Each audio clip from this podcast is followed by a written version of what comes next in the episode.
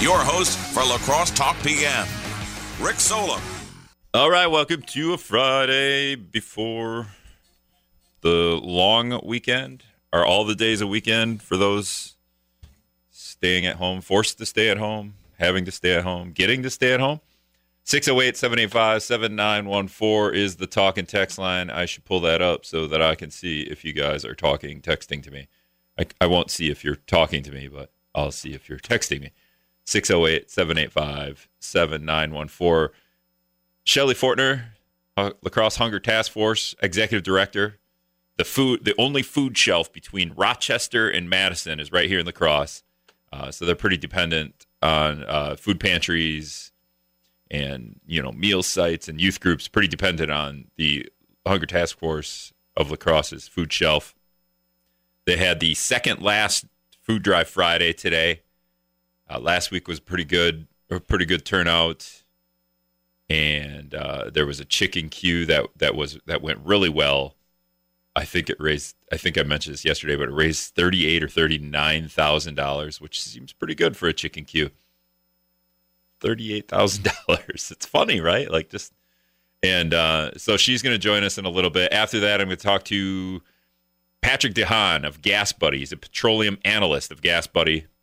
I did talk to him uh, a couple days ago, and I, I want to get that interview. I, am going to play that interview here in a little bit uh, at the bottom half of the hour. So it's pretty interesting every interview covering stuff, you know, everything around the the gas prices, the the gas war between Saudi Arabia and Russia that is is now ended, if you could tell by the the price of gas, and um, yeah, we're just in Memorial Day weekend a little bit and what we can expect there. So, uh, from what I've heard from a couple of friends and neighbors, a lot of lot of cars out. They saw a lot of campers. My neighbors mentioned that there were a lot of campers uh, on the highway heading out.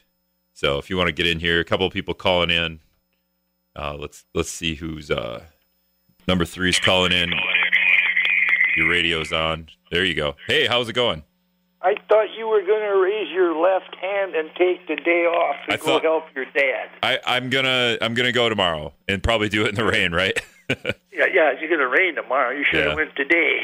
well, I'm gonna if go this today. ever but- happens again, you know, when you want to get off, just let me know the day before, and I'll get Libertarian guy or Eric, and we'll take over for you. Yeah, well, Eric's on hold here on the other line, so Oh, well, say hi, hi to him for me, will you? yeah, I think he can hear you as we're talking. So Well, keep your powder dry over the weekend. okay, thank you. Number three, just checking in, just checking in. Uh, Eric from Sparta also checking in. Eric, yeah, you're you're on the air. Go ahead. Yeah, I hope number three keeps his powder dry also. Yeah, Um, I'm highly disappointed that Mike Hayes was on another day because all I hear from your program is talk, talk, talk, more than mouth talk, talk, talk. Instead of listening to the viewers who want to listen to your program. I wish you would take more calls instead of going on and on and on and on. You're- you're going on and on- you're going on and on right now. I could even possibly imagine. Thank you much. Eric from Sparta. Never a compliment, never a day without a compliment from Eric from Sparta. 608 785 7914. If you want to get in here before me and Shelly Fortner go on and on and on. And then uh, after that, uh, me and Patrick De Haan are going to go on and on. And then I'll talk. To, I'll, I'll see what's left in the, the bottom of the hour uh, to talk. But if you want to get on and go on and on, you got a couple of minutes here. But uh, I'll just mention this uh, La Crosse County, no new cases of the virus. Vernon, Trempealeau counties, no new cases. Vernon County did have four cases, I believe, yesterday, and two of them were people under 10 years old, people, right? Children under 10 years old or 10 years old and under. Um, and Trempealeau had two more cases yesterday, of 13 cases total. Uh, nine deaths and 511 cases in the state. Uh, nine deaths is pretty low. 511 cases is pretty high considering all the you know the case counts per day, but also uh, we're ramping up testing. So that's that's number is going to if the death count remains low, that's that's obviously a good thing. But if the case count goes up, it just means we're, t- we're at least at this point we're t- we're testing a lot more people, so we're going to find more confirmations, which is good because we'll be able to isolate this isolate the, these people and kind of get them you know get them away from everyone else and and therefore they won't be able to spread the virus. Uh, Minnesota on the flip side, the single day high in deaths today, 33. Yesterday was the old high, 32. And the day before that, I think there were 29 deaths, which was the second most high at that point. Um, so Minnesota not doing great with the death toll, and the death toll are all people in assisted living and senior living facilities, stuff like that. Uh, the state also had a, a, high case count today too. I think the tied for the the most cases in the state, 805, and uh, they they had 805 back on May 15th as well. So this the second time that Minnesota has set the the high case count. Uh, Winona County had one more case of the virus, so Winona County's up to 76 and they've had they've had 15 deaths there, and at least 14. So 14 of the 15, if not all 15, have come from one assisted living facility, or I think it's called Sauer Healthcare, but it's sort of a senior living, assisted living type situation. And then Houston County still at two, so doing good there. Not a whole lot of places to congregate, but Houston County people in Houston County, where I'm at, uh, obviously we're not contracting the virus elsewhere because it's kind of hard to contract the virus in Houston County because there's not a whole lot of places to congregate. Uh, unless we're going to church on Sunday, which seems to be all the fuss the last couple of days. Uh, it's a little ridiculous uh, to fight about going to church. so, all right, let's take. Uh, I think Brad's doing theirs. It might be Caitlin. Actually, I didn't go in there and and check, but uh, we're gonna take a break. Break for news. I'll call Shelly Fortner. We'll we'll get the update on Food Drive Fridays. Second last one and then uh, you know next week we're gonna try to hit it up and, and make everybody not make everybody and, and, and, just try to hype it up and, and hopefully we'll just we'll end this food drive friday run with a bang all right we'll be back after this on WIZM all right welcome back to la crosse talk pm shelly fortner la crosse hunger task force hunger task force of la crosse i should say uh, executive director on with me. Shelly, I forget I forgot this. Let's just ask you real quick. How long have you been the executive director there? I have been here 12 years. 12 years. Okay. And wh- how do you get into becoming? Uh, how do you get into a position like that? Like, what was your passion grow in, in to work into that role? Well, it, it's kind of interesting. I, I have a social work degree from UWL, and uh, right after college, I went to work at the Salvation Army. I was um, social worker with working with families and kids.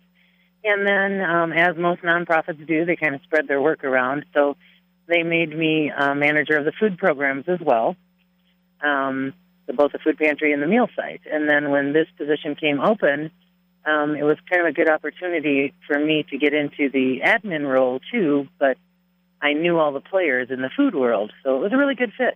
Yeah, I was just gonna say that's a it's a, a, nice kind of like stepping stone. Hey, I've experienced what the food shelves and the meal sites I've had to go through, and now I'm gonna run the food sh- uh, the food bank, right? So. Uh, right. You you kind of you can kind of feel it's kind of like a doctor that performs surgeries but's never you know broken their arm or something. So you've actually broken your arm. I have so broken many things. Here. All right, so um, this was the second last week of Food Drive Fridays and uh, you, I made I made a joke that you uh, you were if you could, you could come on if you weren't at a chicken queue, but you were at a chicken queue really today already.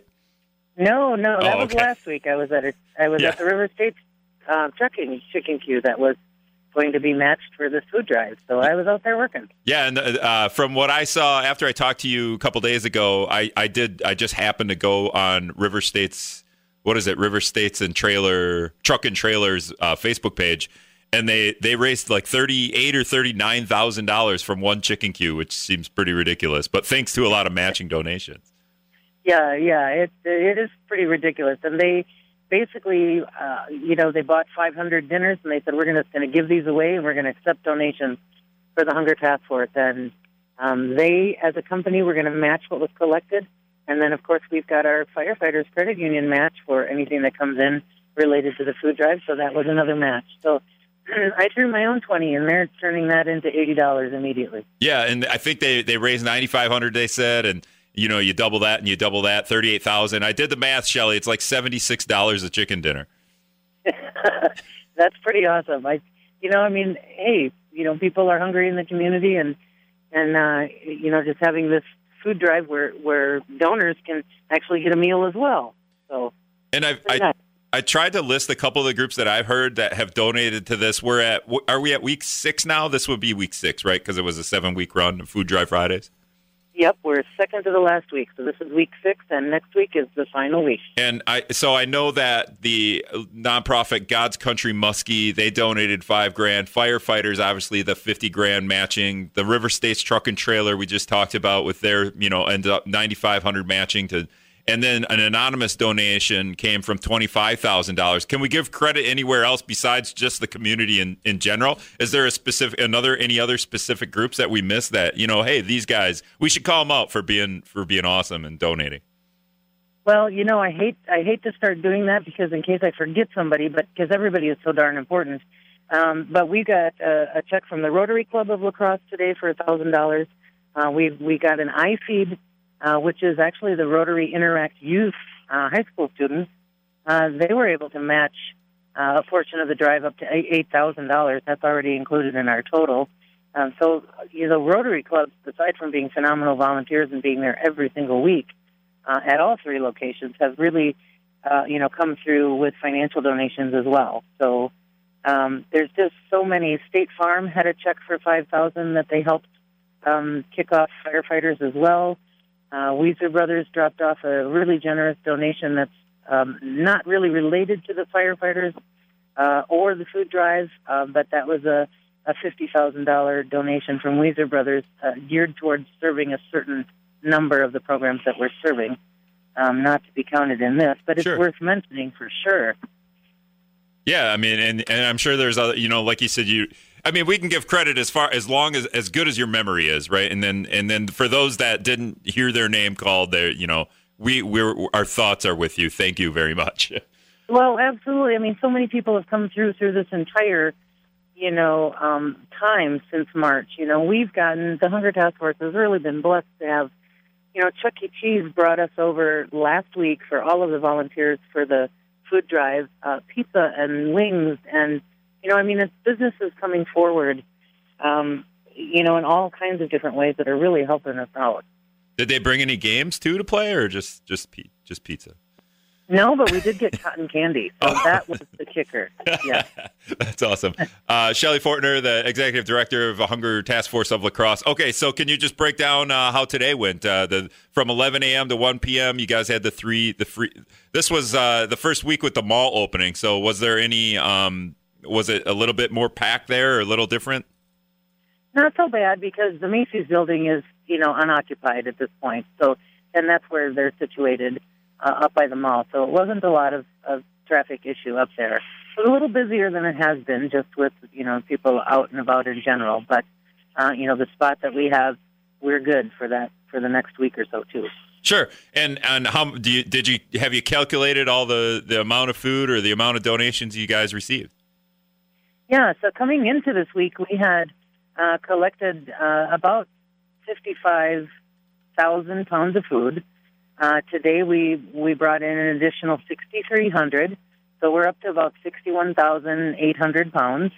Um, we went into this week also with 186.5 um, in financial donations, and between our website and the donations collected on all three sites, we got another 15,000. This has just been the most amazing thing. We've never seen anything like it.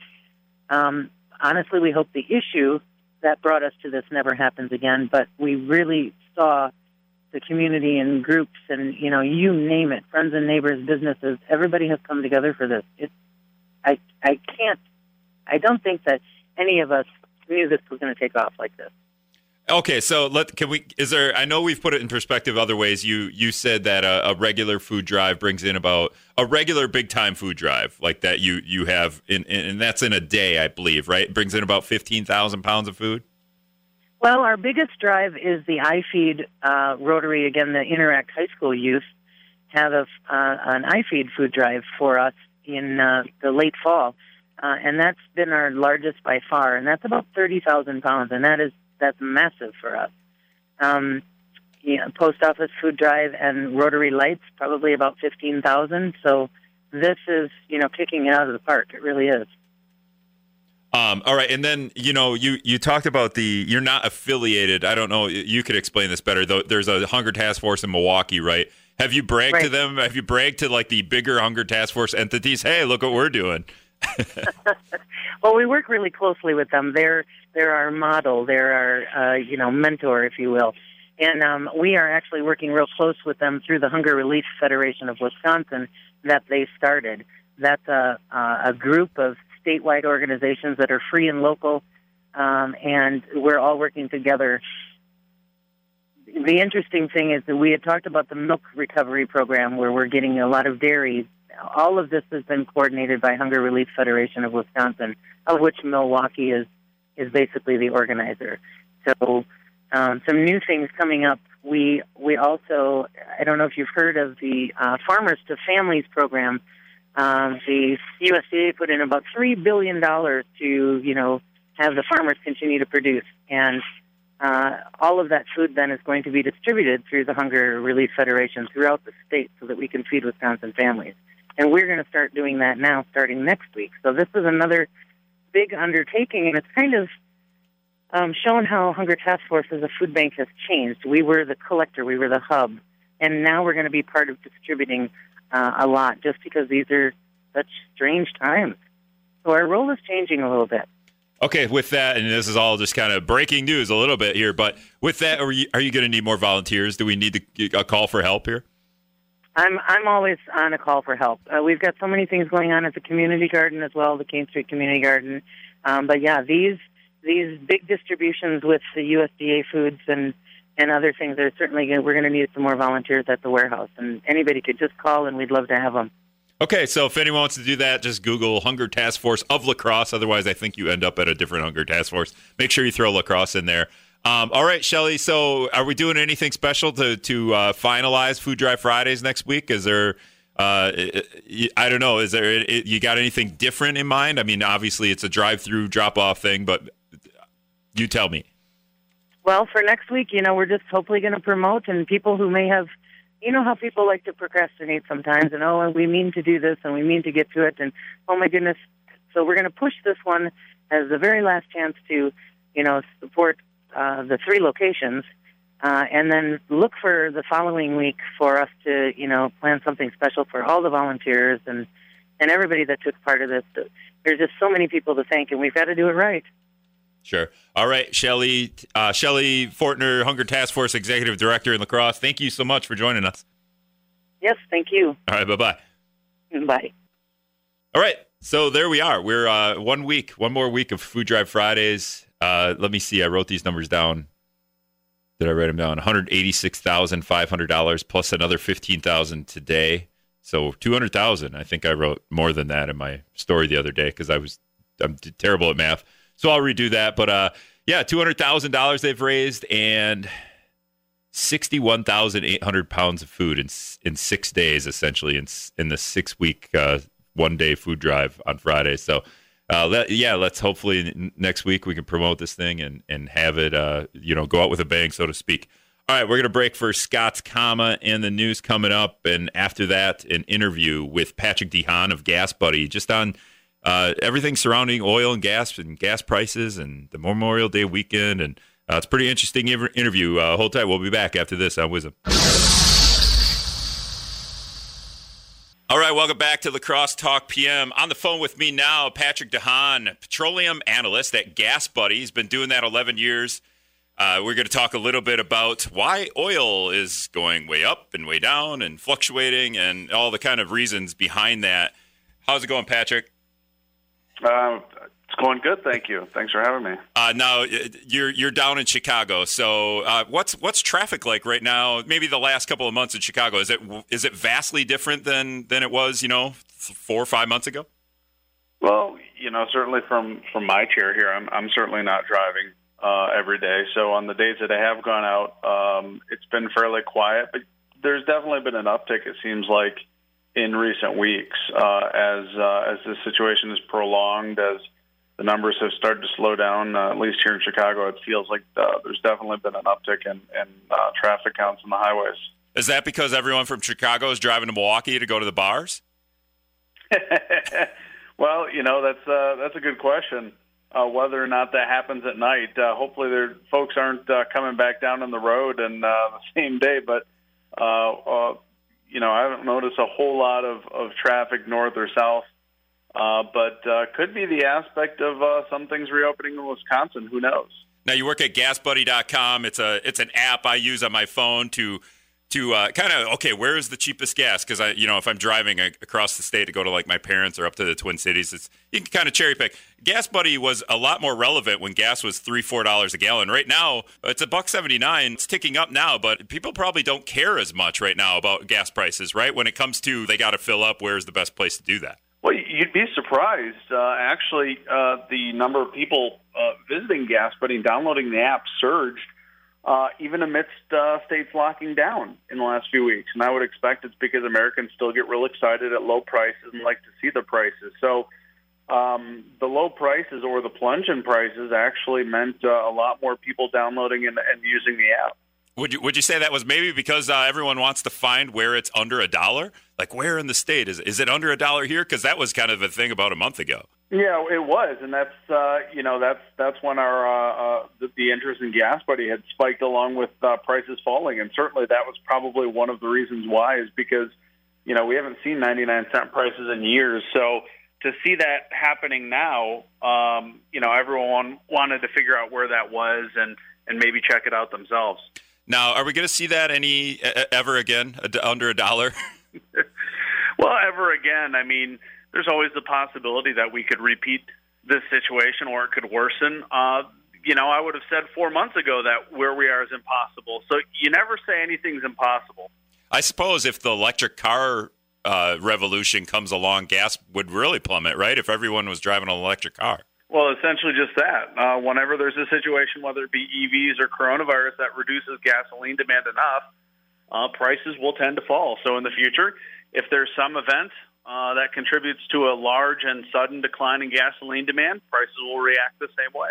Now, from my understanding, Saudi Arabia and Russia were at war over gas prices. So they were, what were they pulling oil out of the ground more so than they ever had before. Just to, there's an overproduction of oil, and then and then that, obviously you turn that into gas. So there's more gas than we need, uh, and that's kind of why prices fell, fell. Is that is I mean that's a really dumb version of, of that, but is that at all correct? You know that that's basically on on, on course here. Uh, all of this started because of coronavirus. OPEC held an emergency meeting back early March before the situation blew out of control here in the U.S.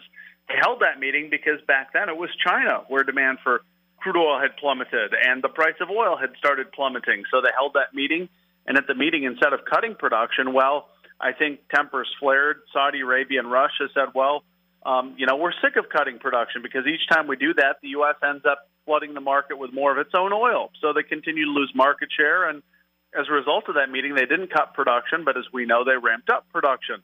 Uh, and that contributed to the large drop in oil prices that led to lower gas prices. How much is the U.S. at fault here? I heard Donald Trump say a couple of times the U.S. is the biggest producer of oil. We've gone all in on oil, have we not, as a country? Uh, we had. We we remain the, the or prior to this, we're the world's largest producer of crude oil. But inherently, there's a difference between uh, Saudi Arabia and, and OPEC producing countries and Russia.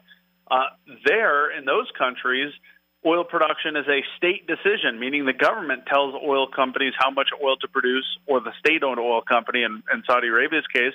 But that doesn't exist here in the U.S. That would be, you know, collusion for the government to say, hey, produce this much. So U.S. oil companies get to decide that on an individual basis. So uh, there's not an overlying authority to U.S. producers. And so when Saudi Arabia uh, and Russia cut back, that usually props up prices, and that gives the U.S. oil companies opportunity to continue producing oil. Are we going to? Has this war essentially between Saudi and Russia ended? It has. It, it lasted just a matter of a few weeks, but in, in May, President Trump likes to claim that he brought this meeting together, but OPEC, of course, exists for this sole purpose to manipulate and to push prices. So President Trump claims he was a big part of it, but I think it would have happened either way. That is, there there would have been uh, a sense of cooler heads prevailing. Saudi Arabia and Russia had contributed to a huge drop in the price of oil, and along with it, in their revenue. So they finally agreed to a production cut that took effect May 1st. Lo and behold, now that there's less supply and demand in the U.S. is rising as states reopen, prices for oil have climbed back up to about $30 a barrel. AAA in Wisconsin kind of kind of does their own gas analysis, I should say. They're trying to predict what the weekend coming up, the Memorial Day weekend, is going to do for travel, but they they really had no idea. Do you guys have any idea how how much uh, gas is going to be used this weekend? Well, you know, we have some insight. Um, we have demand data that shows that dem- that data for uh, excuse me that demand for gasoline has started to rebound. Of course, it's still going to be an exceptional Memorial Day. Nobody thought that you know, we were going to still see dozens of states under lockdown. I mean, many of them are reopening. Uh, but given the fact that demand has rebounded, um, I would say a few things. That this Memorial Day will probably be the weakest travel that we've seen in quite some time, uh, perhaps since the 2008 2009 recession, uh, perhaps uh, even longer than that, uh, since the early 2000s uh, simply because the number of uh, unemployed Americans has skyrocketed to uh, over 30 million in recent weeks. So um, it would probably be uh, pretty accurate to say this is going to be the least traveled Memorial Day in decades. Again, we're speaking with Patrick De Haan, petroleum analyst at GasBuddy. How much can we expect gas to kind of tick up? It seems to go up like 10 cents maybe every day or every couple of days. It goes up about 10 cents a gallon. It's at $1.79 in La Crosse right now. Mm-hmm. Well, we, we saw a pretty strong snapback in prices over the last few weeks. That isn't expected to last. Uh, the strong increases aren't expected to last. I think we will continue to increase, but the pace of increase is going to throttle back. So, yes, we're going to see prices continue to inch up, uh, but they won't jump uh, by much more than that for now. Uh, and that means that Memorial Day will probably be the cheapest holiday of the summer with prices very close to where they are today, maybe a few cents higher. Um, but July 4, prices may be, say, 20 to 35 cents higher. And then by Labor Day, prices could be uh, 35 to 50 cents a gallon higher than today uh, based on, of course, improvement over the course of the summer with the coronavirus. Gas a year ago, we could just it's it's just going to go up to about where it was a year ago eventually, right? Like it's we're just going to level off there. Do you think do you think the oil companies will have to make up this difference, this lull here, and maybe gas will go higher? Well, you know, you bring up a great point. So many people on social media that I've seen believe that oil companies get to decide, you know, hey, we're going to raise prices. But that's really not how it all works. It really comes down to the pace of Americans filling up. We have more power to dictate prices than oil companies. Simple fact of the matter is, oil companies would have never wanted to lower prices to 99 cents, but consumers were staying home. So, oil and gasoline is a market determined price. And so, as consumers take to the road, prices are generally going up. It's the, balance of supply and demand. Uh, so oil companies don't get to arbitrarily raise prices later. It really just depends on how we recover from here on out. If more Americans are driving and filling their tanks and getting back to work, then prices will be higher. There wouldn't be an idea here where they, they ramp down production, right? Where they're, they they can't do that, right? They can't withhold the oil because the oil's going to come whether or not. Well, they, you... they, you know, they certainly could. Um, oil prices are so low that by producing more oil, they're losing more and more money. So there is still the lesson of economics here that that the U.S. government can't compel an, uh, uh, any company to continue producing something if they're losing money. I mean, that that's what we'd call bankruptcy. If you and I spend more money than we make, eventually we go into bankruptcy, and that would happen with oil companies because they are producing something that has less value than what the market is giving for that that product. Say, you know, oil companies are are only uh, able to sell oil for ten or fifteen dollars a barrel. Well, it costs them far more to pay the employees, to to lease the equipment, to lease the land. So at some point, uh, oil companies have to curtail uh, operations because prices don't uh, they aren't enough to cover expenses.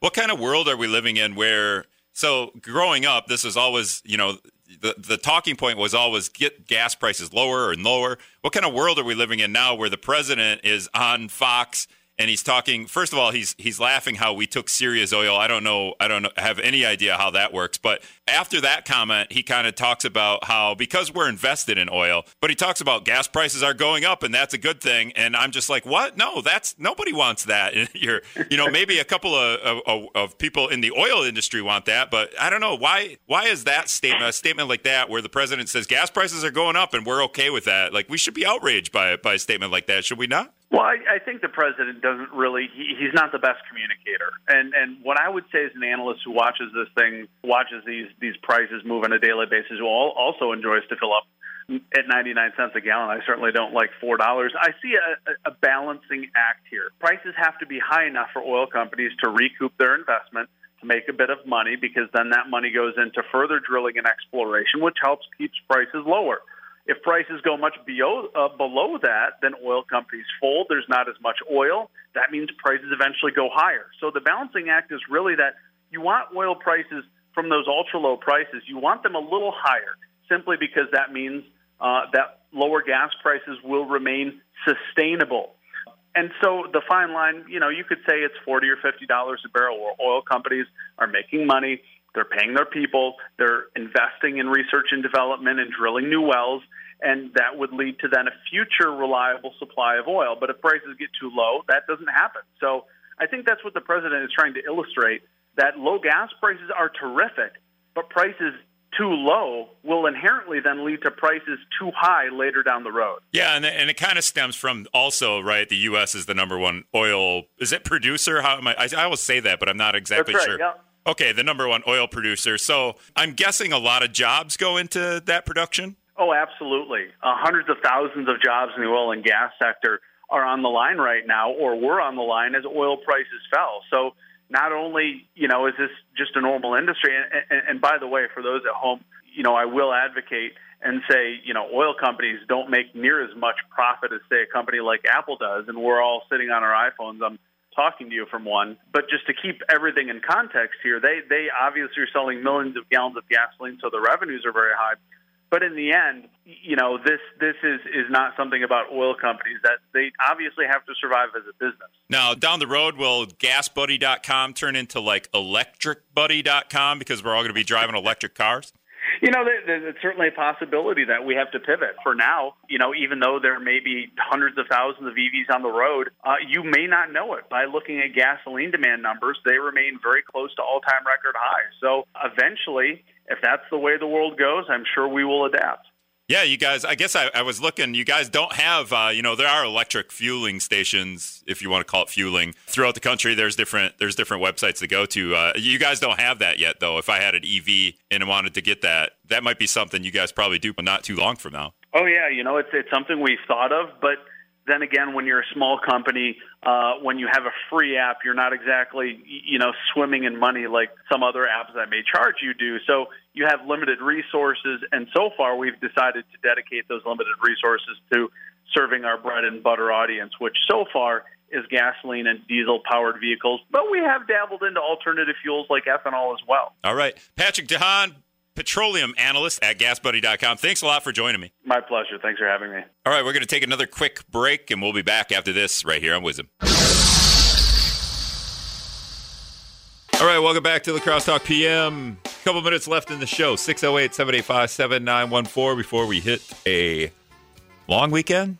Is it a, the weekends even count anymore? 608 785 7914. Getting uh, getting text saying that uh, radio people should uh, should be you know objective. This guy, I think me, this guy always brings up Trump in here and shoots him down, which is a bunch of crap. Um, radio people should be obje- objective. Why radio would be zero fun if it, we were objective? What are you talking about? Um, I, I talked to Patrick De Haan with GasBuddy. This is this is what Donald Trump said that, and you can ignore the Syria part because I don't, I couldn't tell you. I, I, I don't really understand, and and laughing about taking another country's oil, whatever. But the end part here about gas prices. I don't want my troops there, so we're essentially out of Syria. Other than we kept the oil, we kept the oil. Of course, that was better the two months ago than it is now. You know, keeping the oil today is not as good as it would have been two months ago. Two months ago was a wise thing. Today, it's like uh, today. I think so. I think so. By the way, oil prices have gone up, Right. Which is great for your oil industry Exactly. and it's great for jobs because it's millions of jobs. We built the greatest energy country in the world by far, and prices are are inching up. That I don't want my troops there. So All right, so always. I, I and- Patrick De Haan kind of explained the idea that prices, if the prices going up, are, are good for the United States because the United States has gone all in on oil of all things to go all in on. Uh, we as a country are producing more oil than any other country in the nation, and so that produces a lot of jobs. So we don't want prices to be under a dollar a gallon because that will be bad for the oil companies who then pay the people to work in the oil industry. So that's what Trump said, and uh, it, it's a it's a funny thing, right? Like because any other time, if any other president said, uh, "I want prices," it's great that we see prices going up. like what? We don't want gas prices. They're like we as a society do not want gas prices going up. If they could stay at a dollar a gallon, I think we'd all be happy with that, right? Like why do we want gas prices to go up? But we but there's there's a there's two two sides to that, right? Like we're we're all in, we're invested com- completely in oil. Uh, we we don't we're not going all in on solar energy or all in on wind power. Those things that you know, because if we went all in on that stuff, and we got the infrastructure going on solar, and you know, unless the sun runs out, the solar energy would essentially be free, except for updating the infrastructure you know, and making that more efficient and and and less of a burden to like obviously there's some we had we'd have to build there's some building manufacturing going on and, and some replacing of solar panels and where would you put them there's there's all kinds of thought processes that go into that but once it once it's down once you got solar going uh you know where you don't have to think about it then it's just making money for you because it doesn't cost any money to get take energy from the sun it costs a lot of money to get oil out of the ground. So that's where I was going with that. The idea that we've gone all in on oil is kind of a funny concept to me. So anyway, I think that's all the time I have. Have a good Memorial Day weekend, guys. Thanks a lot.